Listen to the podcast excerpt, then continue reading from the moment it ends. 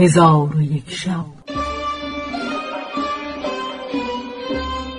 چون شب ششصد و پنجاه و چهارم برآمد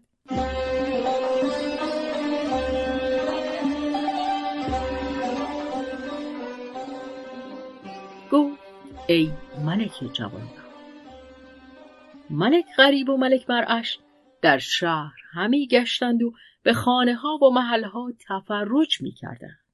پس از آن از شهر به در آمده به تفرج باغ ها بگراییدند و تا هنگام شام تفرج می کردند. آنگاه به قصر یافس ابن نوح بازگشته ماعده از بهر ایشان بیاوردند. ملک غریب و ملک مرعش و سهیم خوردنی بخوردند. آنگاه غریب به ملک جنیان گفت ای ملک قصد من این است که به سوی قوم خود روم. چون مرعش سخن او بشنید گفت ای برادر به خدا سوگند که من از تو جدا نخواهم شد و تا یک ماه تو را نخواهم گذاشت که بروی. قریب با او مخالفت نتوانست کرد. یک ماه در شهر یافس ابن نوح بماندند و ملک مرعش هدیت ها و تحفه های بزرگ که یکی از آنها در پیش پادشاهان انسیان یافت نمی‌شد به ملک غریب بداد و از برای او تاجی مکلل ببخشود که هیچ چیز با او برابری نمی‌کرد. پس از آن همه این هدیت ها در صندوق ها کرده پانزده تن از افریتان را بخواند و به ایشان گفت آماده سفر شوید و ملک غریب و سهیم را به بلاد خودشان برسانید آن شب را بخفتند چون بامداد شد هفتاد هزار افرید که بزرگ ایشان برقان نام داشت با تبلها و نفیرها برآمدند و آمدن ایشان سببی داشت عجیب. و آن این بود که برقان خداوند شهر عقیق و صاحب قصر زرین بود و به پنج قلعه حکمرانی می‌کرد و هر قلعه پانصد هزار افرید بودند و او پسر ام مرعش بود.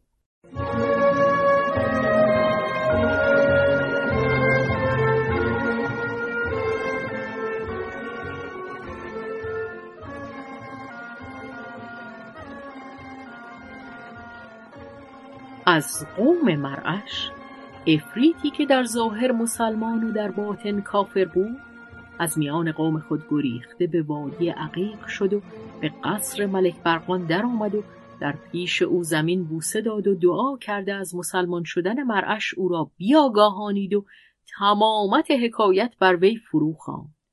ملک برقان از شنیدن این سخن بجوشید و بخروشید و به ماه و هور دشنام داد و گفت به دین خودم سوگند. که پسر امم را با قوم او و با آن آدمی زادگان بکشم و از ایشان جنبنده در روی زمین نگذارم.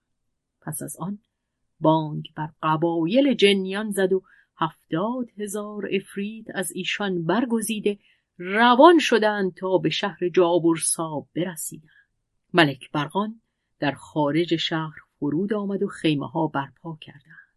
در حال ملک مرعش افریتی بخواست و به او گفت به سوی این لشکر شو و به زودی خبر از آن بیاور. افریت به لشکرگاه برقان شد. خادمان برقان به او گفتند تو کیستی؟ گفت رسول ملک مرعشم. او را گرفته نزد ملک برقان بردند. افریت به ملک برقان سجده کرد و گفت ای ملک مرا ملک مرعش فرستاده که قصد شما را بدانم. ملک برقان گفت به سوی ملک مرعش بازگرد و به او بگو که پسر ام تو برقان تو را سلام میرساند. چون قصه به دینجا رسید بامداد شد و شهرزاد لب از داستان فرو بست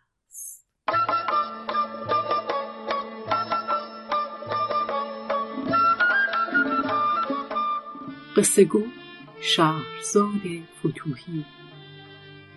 تنظیم مجتبا میرسمی